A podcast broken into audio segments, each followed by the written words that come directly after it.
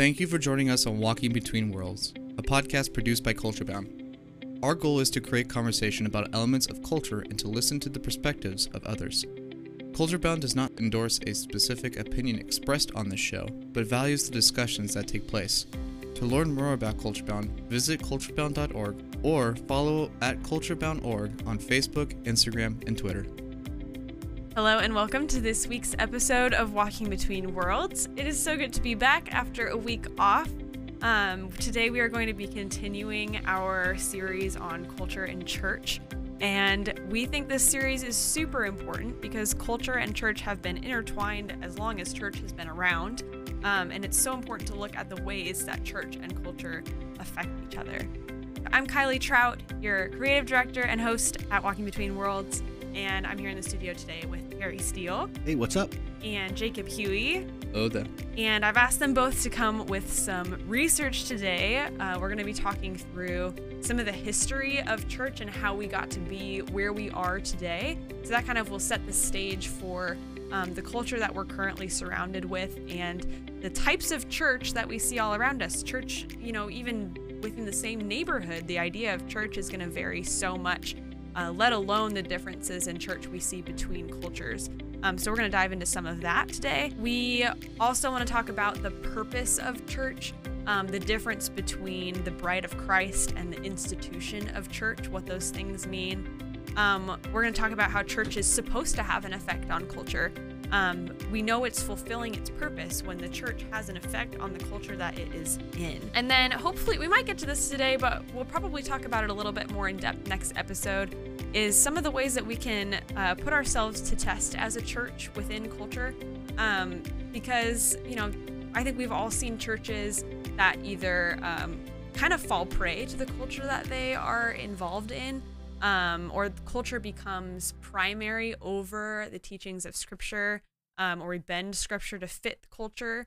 Um, and so, what are what are some ways that we can kind of test ourselves as a church to know that we are fulfilling the role that church is was was meant to fill? So, my first question for you guys today um, is what what is the difference between saying calling the church the bride of Christ and looking at church as an institution. When you talk about the bride of Christ, um, when scripture addresses the church, you will be my church, he's talking about a people group rather than a building. Um, we've often right. confused the two, and that if you are his children, if you are his body, then you're transformed, and there the purpose of the church is simply to teach the word of God, to grow in faith, be transformed, and draw others towards Jesus. Mm-hmm we end up being in many ways um, we're all missionaries and we're all with you know these big megaphones saying come see jesus and it's supposed to be in our words and our actions and the way we inter- interact with people who are christians and non-christians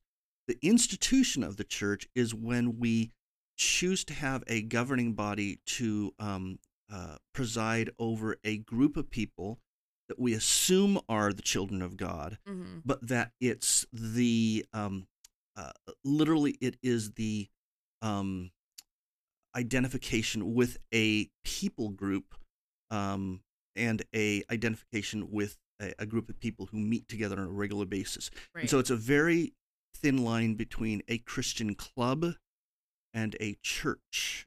Right. And like the institutional part of it, like the governing body over the church, yep. not inherently bad. No.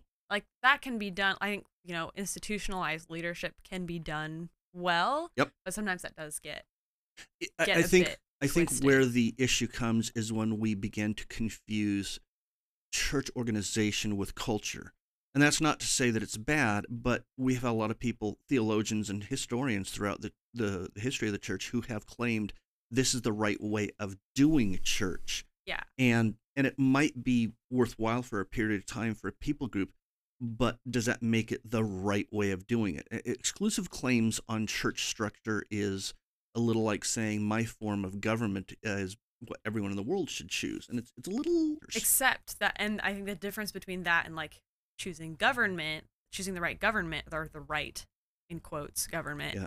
like there's so much more on the line when yep. we say this is the right way to do church and if you're not doing it this way then you know you your eternity is is is at stake. right and we've that we've seen that throughout church history um, all over the world Yeah. and the moment you make those absolute claims by the way that are not in scripture Mhm. you divide the room into you agree with us or you're our enemy Right. and that's where church splits have happened that have had monumental effects on all of the church history for, for centuries.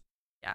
So we just want to be really clear. We like we're going to be talking about both of these things throughout Yes. the episode. Um, the bride of Christ through time. So Yep. the the especially the flawed bride of Christ since its since its inception, essentially. the church is made up of human beings human Yes. beings are not perfect so the church is not perfect so right. Exactly. the people who are claiming the church must be perfect are asking for a pipe dream Right. So there's that, and then we'll also be talking about church as an institution. I just wanted to draw the the difference between those two things. We're not using them necessarily like interchangeably. no and it's a valid discussion so Mhm. let's try to keep consistent in the words that we use Yeah. Um, the other question I have to start us off is um, because church is supposed to have some kind of an effect on the culture that it's in. Yeah. And I think you know they influence each other to a degree, um, but ultimately church is meant to change the way that people are doing life to to a large degree. Yeah. I think that's one of the markers that says, okay, the church is working, like, or God is The- working through this church. the bride of christ is being transformed by the spirit Right. of god right? therefore that should well i mean second corinthians we are the fragrance of life to life and death to death yes. to those who are perishing we remind them they're dying and they Mm-hmm. are in sin those who are living and have the holy spirit in them our spirit joins together with their spirit and rejoices Yes. Yeah. So what are what is that effect supposed to look like in its purest form? And I know that can take lots of different it can look differently depending on where you are, but what are some of those like what is the church supposed to do to the culture that it's in? transform um, ironically we have looked at most of my life we've looked at uh, the west and specifically america as kind of the the um, home base for christianity in the world um, in the last 30 years that's definitely changed to Yeah. um, the global south but where we're seeing one of the biggest moves of the spirit of god right now is in muslim countries where we are Oh, having yes. people who are cultural muslims and spiritual christians you say that doesn't work actually it does Yeah, it does. it actually does. And we're seeing Muslims who are falling asleep as Muslims and waking up after having a dream of Jesus and waking up Christians. Mhm. I heard a, a leader of a, a workshop heard this from a bunch of Muslims and he looked at all the uh, five Muslims and 35 guys and he said, uh, "Hey, i- you Christians, how many of you had a dream of that Jesus came to you last night?" And no one raised their hand. He goes, uh, "Something's going on here." Mhm. Yeah, totally. What do you think, Jacob? Yeah, I think I go back to James, where it's supposed to be a place for the disenfranchised. Yeah. Mhm. Yeah. Um, there's transformation, but through what way? Looking Yeah. out for those in need, those who Yeah. are constantly overlooked, those there's there's a place of transformation not just from different teachings but from the spirit of god working to others so in terms of culture at absolutely. large uh, there's that there's uh community then that those people find and then there's teaching that comes with it but i think it's pretty clear when you read the new testament that church is not just a place where believers come to have a lecture but Yeah. are supposed to come together relate with one another love one another Mhm. through looking out for one another Right. And when we Agreed. talk when we, we're talking about like this the disenfranchised as a as a group, we're not just talking about I mean it's it's it's tangible and spiritual. So those and it, sometimes those could go hand in hand, I think. Yeah. Um, Agreed. but Yeah. you're meeting I mean you're meeting people where they're at and providing in some ways yeah both spiritually and tangibly. disenfranchised both seen and unseen because there's Yeah. also those who I would I would think I mean it, it's all facets mentally Right. spiritually physically all sorts of life whoever like nothing upsets God more than when we take advantage of the poor And Agreed. poor Yeah. meaning like I mean read the prophets. Poor in spirit, poor, poor- in yeah in life, standing like, poor yeah. in like when You- we take advantage of the poor for I mean, read the prophets. Yeah. like it's it, it it it upsets God, and I think I don't know when we look at the church in the way it's supposed to be in culture. I think that's still the case where it's like when we we are supposed to be the safest space for somebody who is struggling. Whether Mhm. physically, spiritually, or mentally, or whatever whatever And- the case may be. And yet, that's not the history of the church. Mm. uh, dealing Right. with a group of students uh, right now at the university I'm at that are wrestling with the idea of how can the LGBTQ plus community have conversation with the church. And most of the school's experience, people who fall within the category, and we have a number of them, um, actually say we have been ostracized and been told we're persona non grata. And yet, and people say we shouldn't have them in the church. And I say, why? Because they're not Christians. The church is there to talk to non Christians. We're not there to accept everything about them because they know they're broken. Mhm. So when the church, and I, I think that's where our, I, I think it's our fear that gets in the way that we are somehow going to be polluted by them, or that we are somehow going to be influenced by them, or that they're going to ruin us or ruin our reputation. And that's not what we should be about. If we're worried about the reputation of a church, we're ruin, we're, we're actually worried about the wrong thing. And are we actually willing to touch and I, I don't want to say they're lepers, but I would say the old the, the, the biblical example would be people reaching out to a Samaritan or to lepers. The thing that I, I love about people who are so smugly smart, and I say that in quotes with a little irony, is they say, Yeah, but the Bible doesn't have anything to say about that. And I come back and say, Can you talk about Corinth or Rome? Where they would actually put America to shame with the type of gross things they were doing, and they did it publicly. Yeah. So I would say, yeah, the Bible knows about that. Well, they don't know anything. Yes, they do. They absolutely understand all that stuff better than we realize, and But, yet they I mean, dealt it's with tough. Like, it's tough when it's not as explicit as we want it to be. Yes, Like agreed. when there's not a direct commandment of like, this is wrong. This is why, Yep. and we've found a way to overcome that. Like, and sometimes the Bible isn't super super explicit on certain issues that are hot buttons right now. Mm. Not, I think No. a lot of people struggle with that, myself included. Jacob, this is something you had said when- when we first started talking about like church history is that nothing is new. Like no. none of the things we're dealing with are original. Like Yeah. the church has been fighting these kinds of battles in different ways. It's Mhm. the same root issue through all of church history. Oh yeah, there's I mean, and even that kind of wisdom comes from the writings of Kohelet of Ecclesiastes Yes. of there's nothing new under the sun. There's the problems that we have today are nothing new. Like you I, I think of I think of uh one one of the interchurchual problems that we have or that we've I think been wrestling through more and more. I've heard churches starting to group people together to figure this out is women in leadership. Totally. okay. Not a new issue though. Nope. No, It is something that was wrestled through the beginning. Another issue, um, and we'll dive into this later, that I've heard talk about more and more is what we do with the Old Testament today. Yeah. So major pastors have said in the past even four years of we need to unhinge our New Testament faith from its Old Testament beginning. In a sense, saying let's get rid of the Old Testament. Not a new problem. Nope. It is not new. This is not a new struggle. mm Tell me about where those struggles started. Well, if you want to go all the way back to where it started, go to Genesis chapter three. Sure. Um, of course. we bit the apple and we. Oh well, it's not even an apple. I should the fruit. We Yeah. bit the fruit and we said we can make these decisions ourselves. Yeah. We, we're we're gonna take it in our own hands to figure out what's Yep. right or wrong. I think specifically of the Old Testament one, that started way in the beginning. You don't have to look any further than Acts chapter fifteen, where the Council of Jerusalem took place. So, situation and context. You know, Jesus dies Yes. rises I'm pulling again. up the passage too. So I mean, we don't Um, have to read it, but I'm I just want to follow along. Yeah. And there are Pharisees, for one, I like pointing this out. Pharisees within the Christian community, enough Christian influence to say, to dictate new believers on how they should conduct their yes. lives. Yes. That are saying to these Gentile believers, well, now you have to get circumcised. Um, you have to, it, in order to, for your salvation to count, you have to follow the instructions of Moses. And I'm going to say law of Moses here because they're referring I, I what I think is that they are referring not just to Torah, so not just to Leviticus and Deuteronomy, they're referring to all the extra stuff that came about too. So we're talking midrash, we're talking Haggadah, Haggadah. Mishnah, the whole nine yards. Yeah, we're talking about everything. the stuff the Pharisees had added on top of the common Jew. Yeah, understand with with the belief that it was part of Mosaic law.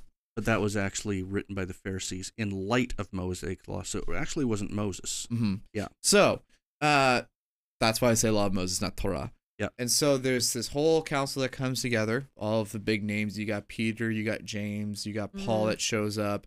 You got um, Barabbas. Not Barabbas. Barnabas. Barnabas. missing an yeah. N. Um, Bar- Barnabas who shows up and they they start talking about okay, well, is this legitimate? Is this something we actually need to require? Does it actually? And ultimately, the question is how much of Torah do we apply to our Christian faith? Because it's important to note at this time that their scripture isn't our scripture that we have today. Mhm. There is no New Testament. Heck, the Gospels are all oral tradition at this point. They're not even written yet. Right. Um, and if they're written, they're not in circulation wide enough to be um, Widely Consider- yeah. like part of the exactly. culture. Yeah. Yeah. And so their reliance, their scripture, is the Hebrew Bible. They still, it's still work God God's word. So much so that they're still going to synagogues and participating. Why? Because it's still their scripture. Yes. Um, so the question is, is how much of this do we carry into Christianity? Mm-hmm. And what's decided is by James. Well, so Peter makes the points like we don't fo- we can't follow this ourselves. We Yes. our forefathers don't follow it. Why are we going to put that on someone else? And yeah. Who's Paul- not even part of that culture. Yeah. Yeah. Paul and Bar- Barnabas share their stories of their work with the Gentiles, saying it's clear that the Spirit is moving here and the Spirit has accepted these Gentiles even before they have followed any of Mosaic Mm-hmm. Torah, to put it at the most basic level. And then so James makes the point, drawing on of uh, it's Amos, right? The passage he uses, I thought that was I what it was. I think so. where it's basically the Lord saying he's going to rebuild the tent of David, and that anybody who calls on his name, including the Gentiles, will be received. And what's clear to note is that afterwards he says, no, we shouldn't have them get circumcised. No, we shouldn't have a strict adherence to the law. However, there are teachings in Torah that are still applicable. There are teachings in um, that need to be followed because it's a matter of relationship and loving one another Right. and setting ourselves apart. Still, So how do you decide then which ones are worth following and which ones you can kind of Mm. you can kind of skirt by? and this is so and it gets back to um jesus' answer Mm-hmm. uh because when you think about it and when you To read the it most to the most important commandments. to commandments or commandment Yeah. as uh, jesus puts it of love your love the lord your god with all your heart soul strength mind Mm-hmm. and love your neighbor as yourself all of the prophets the book of moses hinges on these two commandments Yes. there's a whole conversation that could be dived into that about Totally. where then why do Leviticus and Deuteronomy exist. Mhm. Um, but the important part is when it comes to gauging what instructions get followed, and I believe that's what hap- is happening with James and his responses here, is how do we show and what do we tell them for the time being to draw this boundary? Not so much of these are the rules you have to follow, but these are kind of the guidelines that still follow the ultimate thing that's guiding us, and that is a love for God with everything we got, Mm-hmm. and a love for our the rest of humanity around us. And that was really kind of like uh the first like the first major thing that happens in like council um within church history Mm-hmm. that kind of sets up for the rest. And that's an example of this Old Testament question isn't a new question, nor is it an and a question of Christian theology, but the question of Christian Yeah. theology. And I think that's why you even see see it still wrestled through today. yeah. How much do we adapt from Yeah. from Mhm. what God How- gave Israel? How you handle the Old Testament dictates how then your Christian theology is formed. Yeah, agreed. So yeah, Old Testament is the question about what to do with the Old Te- Old Testament is not a question of theology, but the question of theology, and it is something that we see in Acts 15 was a very early question. Ironically, so much of the so many of the people who are throwing that idea around right now are doing it on not even on the basis of the cha- the Council of Jerusalem, what they were wrestling with, like can the Gentiles do that? Their question actually is, you're not making any sense to the modern culture, so get rid of it because the culture doesn't care about it, which is really, I, I kind of, I- I mean, you're throwing you're throwing an entire culture under the bus Well, and yeah. removing the scripture as a whole. And it's like, well, you're not even going to try to help people. You're not giving them the benefit of the doubt. You're ta- you're teaching the people like they're a bunch of dummies, Mhm. Yeah. and that's quite offensive. Mhm. And if they understood what was actually being said, they wouldn't say, "Oh, that's a great idea. We don't have to work hard on that." They're actually, it's it's a put down for them. Yeah. And I think it's it's one that I've seen the church for many years, kind of lazily go along and say, "Eh, it's not that big of a deal," Mhm. and it is a big deal. Well, and it's that kind of mentality that gets to the point that grows it to the point we're at today, where it's where you see actually most when we talk about church over time Yeah. and where church is at today in looking back to history. Yeah. Um, this is an issue that is subtle in how it divides churches Yeah. and denominations. Because I was doing actually some work for Culture Bound the other day, looking at different churches and looking at doctrinal statements. And it's crazy to see how different doctrinal statements are cited versus number. Doctrinal. Doctrinal statements are um are divided or how what verses they choose to say. right. Yeah. Some strict adherence to New Testament, others Old and New Testament verse references. Yeah. Very interesting. So, yeah.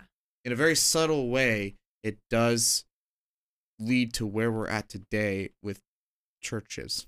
Totally. Yeah, that makes sense. And what um like churches that will use passages from the Torah to either justify or um Mm-hmm. or exclude certain people Mhm. or um just what they decide they where they decide they fall a lot of that will sometimes fall will, will come down to what's what's in the Torah.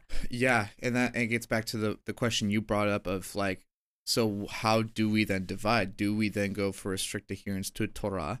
Mhm. Do we only follow the the commandments of Torah that are mentioned by Jesus? Mhm. and exclude all the rest? Or are these just a list of rules that we avoided under Christ? At what point does the Mosaic covenant stop applying? Right. But here's the thing: you even Scripture of the New Testament gives credence to the Old Testament. If you look at Second Corinthians, Hmm. it actually says there is a glory Mm-hmm. to the covenant that came before, Mm-hmm. and that's a good thing. Now, the New Covenant is Jesus full on, so there it's it's a instead of a candle, it's a it's a floodlight. But he doesn't put down the Old Testament. It doesn't put Mhm. down the Old Covenant. It Mhm. actually says there's a glory to it, Mhm. and it is a reflection of the character of God. Mhm. And that's, you know, I don't want to get rid of that. That's more I understand about God, the better it is. But Right. we, let's be honest, some of those Deuteronomical passages are thick and hard to get through, and it's hard, it's confusing. Mm. You know, I mean, what do you do with the genealogies or the passage in Joshua where it says this land was given to these people, and you go, oh, no, no, no. It's like, no, those are real people. That's an important idea. And maybe it's for a history discussion rather than a theological discussion, but it's still very valid. And then on top of that, you have Jesus who says, if you look at Scripture, all the Old Testament testifies to me. Mhm. So I don't think Jesus is in favor of getting rid of the Old Testament. And, and I'm just I'm thinking about our listeners who who might be saying, oh, Old Testament. I would recommend before you throw the Bible out of the Old Testament, look at 2 Corinthians 2, 3, 4, and look what it says. And then look at, and you, Jacob, you've affected me hugely on this. Just look at some of the some of the uh, the Torah, and looking at how it speaks, why those things are in there. Yeah, they might be odd and weird, but there is a real purpose behind that.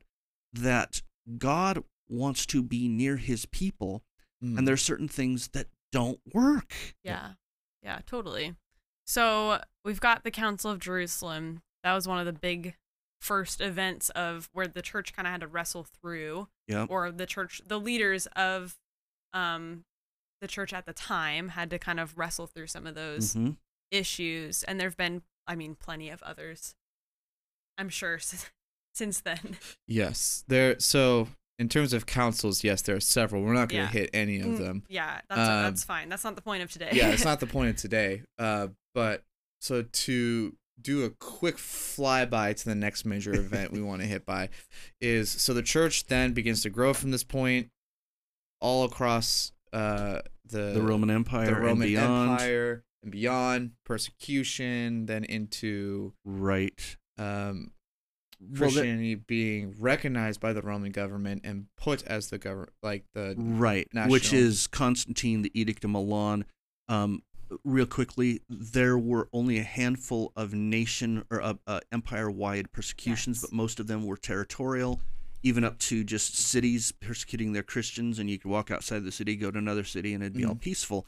But there was a history of on again, off again persecution because they were seen as such an aberrant religion because it did things that other people. Well, first of all, people lied about it, and Right. second of all, Christianity does stuff that no one else does. I mean, we have a resurrected Christ. Yes. That's unusual. We talk about transformation rather than rule keeping, which really frustrated some of the emperors because they would go to the pagans and go, "You guys look terrible in comparison to the Christians. Why don't you do some nice things?" Mhm. Mhm. And and you they, they missed the point. But it's when they made it not just it was legalized, it became the religion of the empire Mhm. and that's Constantine. That's when you run into issues of the church grew so fast that everyone came in and they couldn't vet the true believers from the hangers on, and it takes on the structure of an institution that was massive. Mhm. The growth was just exponential. And yeah, there might have been some great revival in there, but suddenly you start saying, How do we organize this? They look at the government and say, Okay, we're going to use the government organization to work on this. So there ends up being a hierarchy. That's where you have the laity and the professional class, and that leads us all the way up to Catholic Church and their structure into um, the Protestant structure even goes there. Modern church, we still have these things going on, and it becomes like the appropriate form of church government, which is never addressed in Scripture. Right. We're supposed to do a handful of things, and that's teach the Word of God, make disciples, baptize, uh, communion, and then some of the other ones like marriage or, or funerals, stuff like that, end up being like secondary. yes. But there are only a handful of things that Jesus said, do this.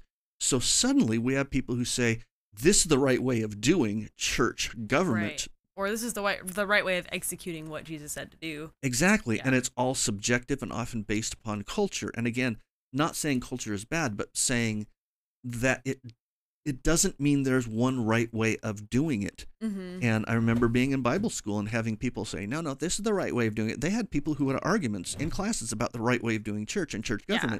Yeah. And it always seemed kind of silly to me because aren't we supposed to be worshiping Jesus and not worried about who's in charge? Yeah. Right. Which My naivety, brings- sorry. Which brings us to the next major event that didn't take place because as different ways of practicing Christianity as as Christianity itself grows and grows and grows and we end up with the Catholic Church and different ways of Right. growing, we then begin to as many probably knows today, church is divided into different denominations. Yes. And some of those denominations are effect, are regional based. In Yes. Eastern Orthodoxy is different than a Baptist and stuff like that Completely. And that can actually get traced back to one single point in time what tends to be called the great schism It's And the so- biggest split the church has ever seen. yeah and in fact when you look at some graphs actually this is not only the biggest but the first of many splits to come Yeah. um Yes. yeah. and that's why it's so important to understand this first split because Right. there was a point in time that there wasn't all these denominations there was it was just the church Yep. Not loaded with well are you talking about pentecostal are you talking about baptist no it was just the church Yeah. and so that's the next big event we're going to hit on here is this idea of the great Sis- schism which ultimately comes down to as the church expanded past the roman empire Yep. into a different culture there came a butting of heads of how do you then do yet the, to use your example of all these five things what is the right way to go about baptism Yep. what is Yeah. the right way to give the eucharist the, Yep. the communion Mm-hmm. and It became all about form yeah and a little doctrine. But Yeah. they were th- there were huge gaps between the two, not just based upon culture, but based upon even Yeah. how you read the Bible. yeah Right. and the reason it even happened is because these as terry pointed out there are five like there are those major things Right. that were believed to be core to the church Mm-hmm. And so when you disagree on those, what you believe is the core, it's either one reconciles or you split. And if you are Mhm. so set in your ways that this is the right way of doing it, Yeah. then the the chances that reconciliation is not going to happen. Even if you do have a peaceful end to it, you still don't stay together because Right. it's going to be more fights. Yeah. Yeah. And the so heart isn't. Yeah. Yeah. The heart's not reconciled. No, Mhm. And so that's how we end up seeing the split ultimately between what we see now as I'm going to call Western Christianity because at this point there is no Protestantism. We don't have No. evangelicalism yet. It's just Catholicism. right. And then you have Eastern Orthodoxy. Yep. And the practices between the two are vastly different. yes. Yes. What we can see now, hindsight 2020, is that neither neither are wrong.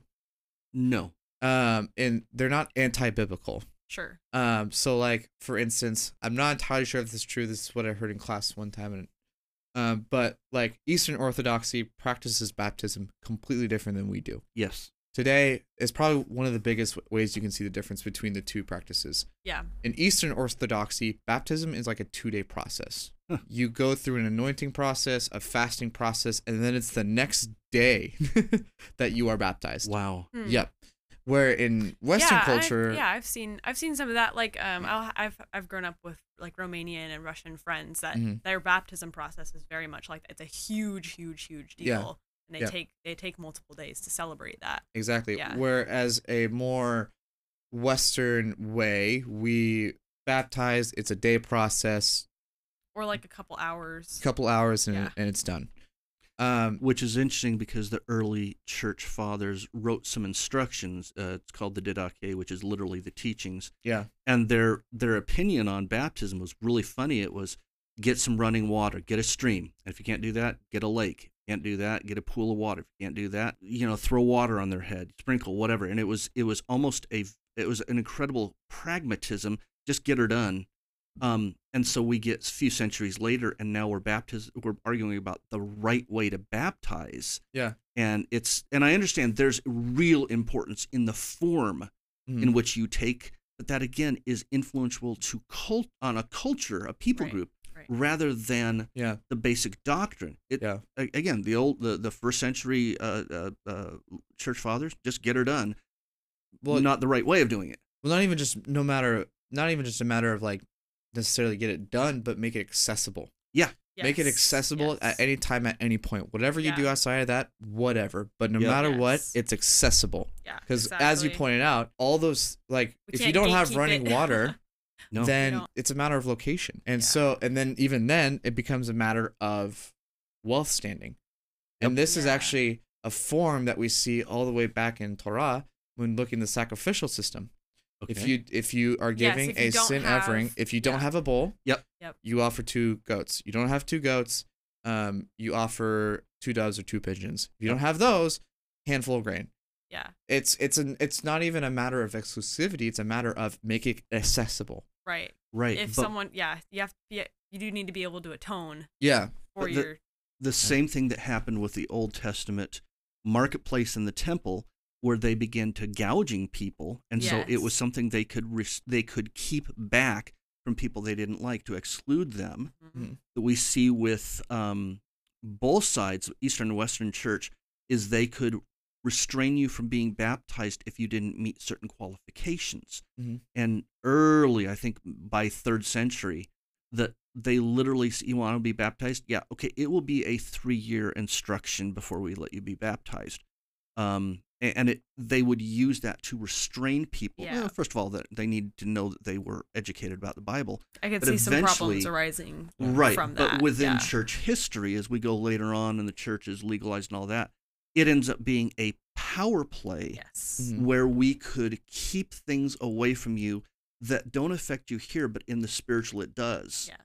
and and you never know it's it's that uncertainty of Mm. does this actually affect my eternal state Yeah. Right. So what we end up seeing there is another pivotal point in the church in which where we see two different traditions arise. And Yep. it's I use traditions in the sense of two ways of living out faith. And the important thing to note here is although it's talked about as a schism, as a divide within the church and um I'm I'm assuming the conversation was very heated at that time. I would imagine What's important to understand is that this schism isn't necessarily two churches arising in which one's wrong and one's um, right. no It's a matter of two different practices of faith. Right. Yep. Right. And just like we say with with culture, it's not that one is better or one is worse by default. It's they're just they're different. Yeah, it's it's I think it's always been a matter it's it, and this is the struggle within the church, right? Is that we hold to something so fundamentally like if you don't have this within a church, you're doing it wrong. Yeah. It's we make it a core thing When that leads to these yes, schisms yeah. because we say, well, if you don't do it this way, you're against the Bible, you're against the Word of God, and therefore Yeah. you're against Yeah, God. exactly. and we, we, put can't we stand put for like it. eternal pressure on some of the practice things Yeah. that are not at the core. yeah, Well, you know the the the line we use in church history, especially American church history, if you're not fighting, you're not trying. And you have the number of churches that have split over silly things. Literally, Yes. did Adam have a belly button? It's stuff like that. Yeah. And so Yeah. often it's frivolous things. It it can even be important doctrinal things, Sure. but it's often not about sin except for parts of the Reformation. Hmm And that's where you are having indulgences being bought and sold mm-hmm. hey, I'm gonna go see my girlfriend. My wife's uh, going with her friends tonight. I'm gonna go see my girlfriend. So can I get a, an- a get out of jail free card? And here's the money for it. yes. And um, interesting, Martin Luther. Here's something that we don't often teach in history: is Martin Luther did not want to move away from the church.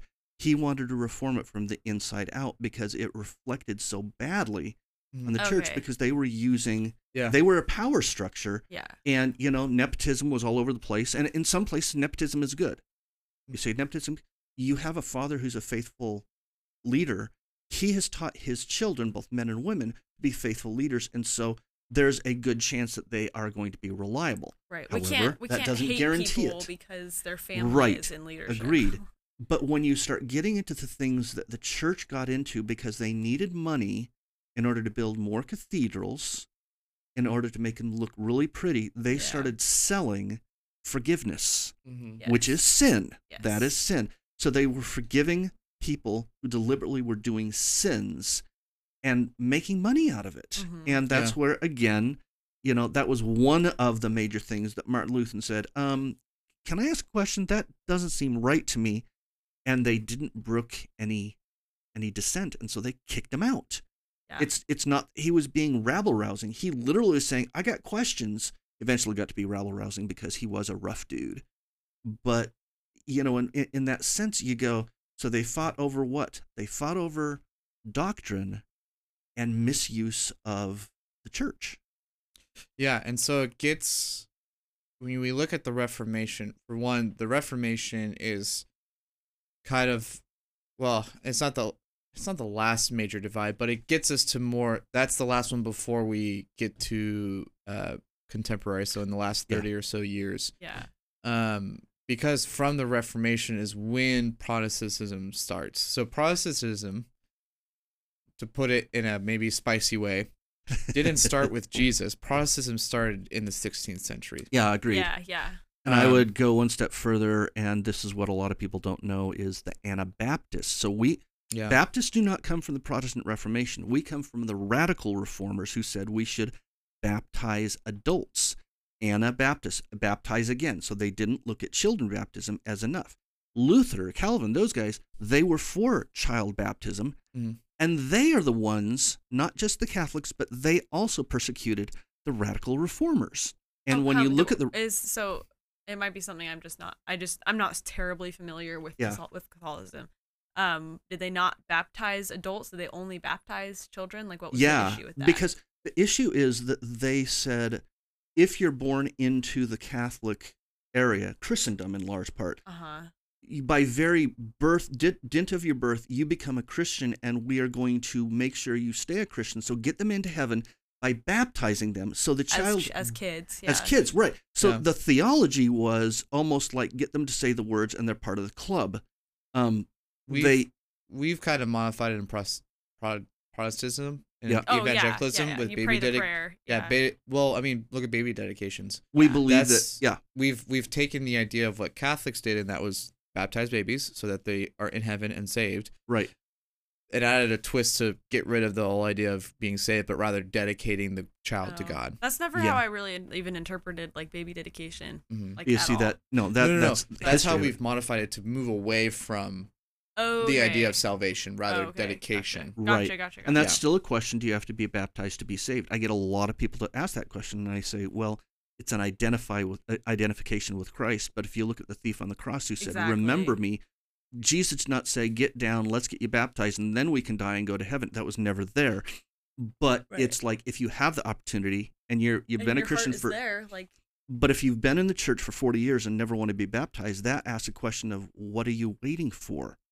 Sure. Um, but you see, that's where that was a bridge too far for the Protestant Reformation, and these were radicals. And if you look at the history of the radical reformers, that's where you get your your Amish, your Mennonite, your Hutterite, Okay. um, and then your all your Baptist groups, which are kind of mellowed out.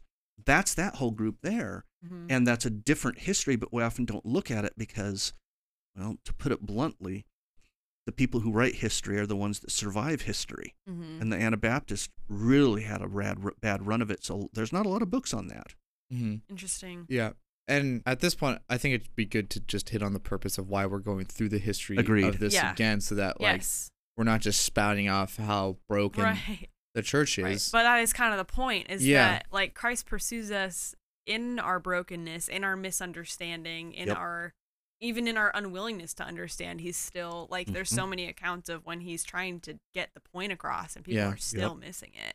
Yeah, I think I think one of the important parts of why we were spending this episode talking about these major events throughout history, part of it is yes, nothing new is under the sun. Mhm. The church has always been divided. It's Yep. always been flawed. It will Right. continue to always be flawed. But part of that in understanding that is not to be a discouragement rather than an encouragement. Yes, Mhm. agreed. It's not going to be solved by any human structure. It can be made better Mm-hmm. uh, Sure. through the leading of the Spirit. agreed. Um, but I think there's an importance in understanding the history so that we can understand today where we are today and Yeah. how we can move forward. And that's why we're spending time talking about the Council of Jerusalem, the Great Yes. Schism, and now the Protestant Re- Reformation.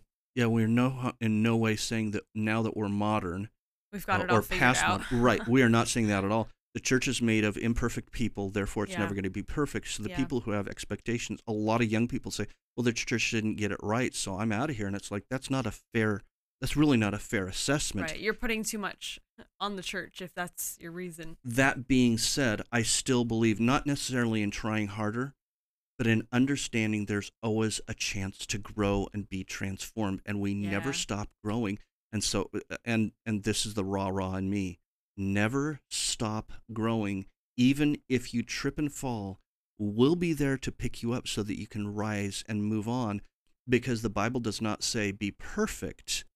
Uh, it does say be perfect, even as I am perfect, but that's through the Spirit of God but the proverb says, "A righteous man is not one who does not fall, but the one who ri- who falls six times and rises a seventh."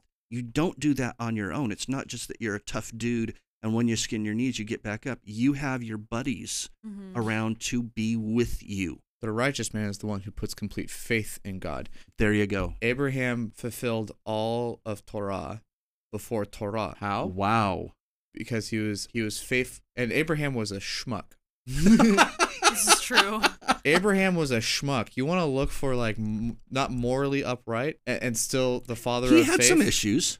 Uh, Uh, yeah. like trying to give his wife twice, but yet he fulfilled all of God's commandments, laws, structures. In fact, it's the passage in Genesis when God is saying that to Isaac that he uses the three words that are constantly attached to Torah Okay. in fulfillment of Abraham.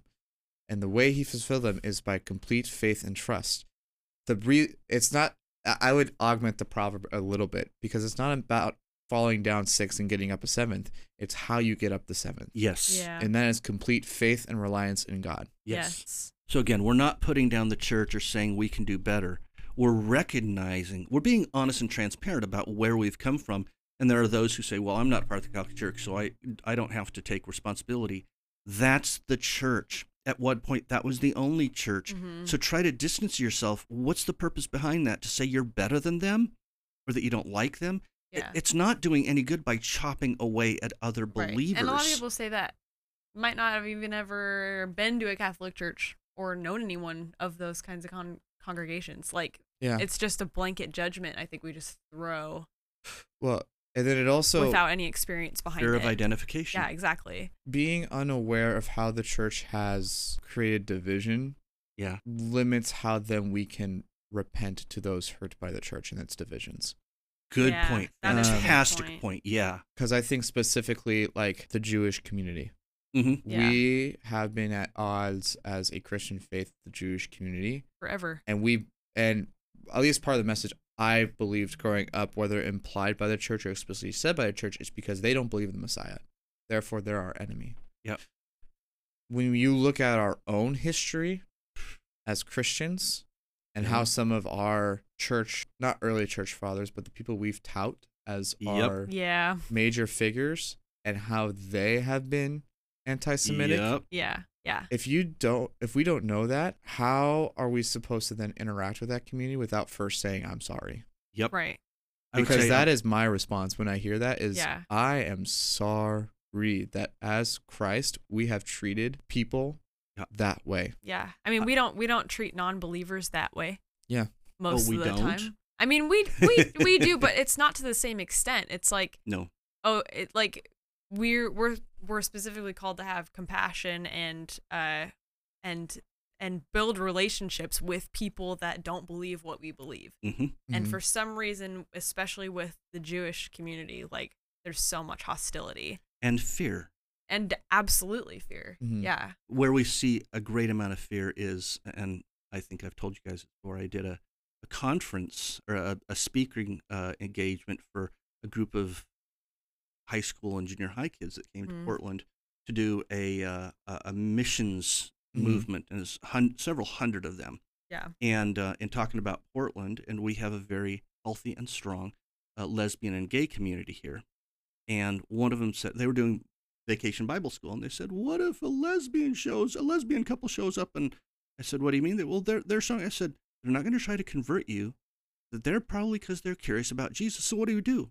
Tell them about Jesus." Mm-hmm. And it's there's so much fear There is that fear Mhm. response. Absolutely. you know and, Yeah. or or minorities african americans i don't know what to say it's a lot of these Mm. things that it's the same history of the church over and over and over again Yeah. Mhm. and we have the words of life we have transformation and Right. we We're meant must to share it. we're we're meant to be a light Mhm. absolutely you know to be transformative so that it doesn't matter who they are when they meet jesus. Right. they're meeting us Yeah. And which is brings us back to why this is so important to note the history of the church and these divisions so that we can adequately because like even look in house Yep. and how evangelicals relate with catholicism Yeah. Mm, there are Yep. still a lot of people who question whether or not catholicism is still like if you're part of the catholic church whether or not you're saved by christ or not Yeah. uh, that's a predominant question Agreed. and so we treat those who of the catholic church as non-believers Yeah. Yeah, because their Um, practices are very different. Yeah, all because of the the the Reformation. Yep. Um, It's and like we're same still and trying to same fight that thing with. East, Eastern Orth- Orthodoxy. Yes. do we even And- pay attention to eastern or Eastern Exactly. orthodoxy yeah So that's why it's so important that we take this time before next episode Yes. talk about contemporary, Yeah. understand the amount of division that's already present and Yeah. why we see so much division today. yeah, Yeah. There are deep roots to these issues. these are generational. Like. Yeah. These are wounds that have transcended generations, and Mhm. we are carrying now. Like they've become our responsibility, and we have to be able to uncover them, name them, and deal with them in order to move forward. Yeah, and part of that comes with repentance. Yes. Yeah. because some of these schisms like the great schism that we that I touched on were talked about whether or not of being a true believer of, and follower of Christ or not when really we look about it as see no these are just two different ways of following Christ Yeah. same thing with the reformation is a little tricky because there large part of that was the corruption in the in the church at Yeah. that time Yeah.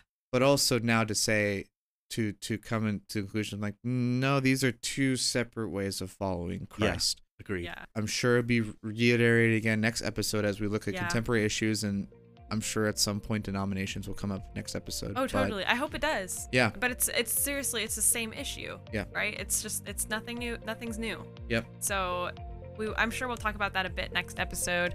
Um, we'll also talk about just how um, today our culture interacts with church and like what's the balance supposed to be with between culture and church. So interesting things that, Yes. happened with that. Yes, absolutely. So we'll get to talk quite a bit more about that next episode. But for today, thank you so much for listening. Thank you both for um, speaking on this issue. It's Mhm. important. I think it's good to know um, where we come from in the grander scheme. I mean, it's, it's only 2,000 years, but it's on the grander scheme of our history. Um, it's important. It's important to be in tune with that to a degree. So, Absolutely agree. yeah.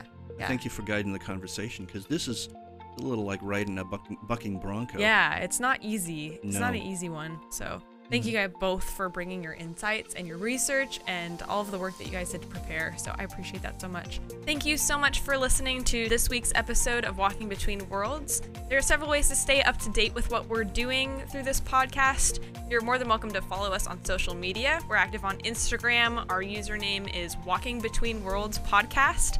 So you can go ahead and find us there. We also have a Facebook group that is attached to Culture Bound's Facebook page. If you visit that page, you should see the opportunity to join the Walking Between Worlds group where you can interact directly with us there. You can also join in the conversation by visiting anchor.fm slash walking between worlds. And there's an option on that page to record a minute long message, including your thoughts or questions for us here at the podcast. And you may even hear that clip on a future episode as we respond to it. So, again, thank you for listening. We hope to hear from you, and we will see you next week.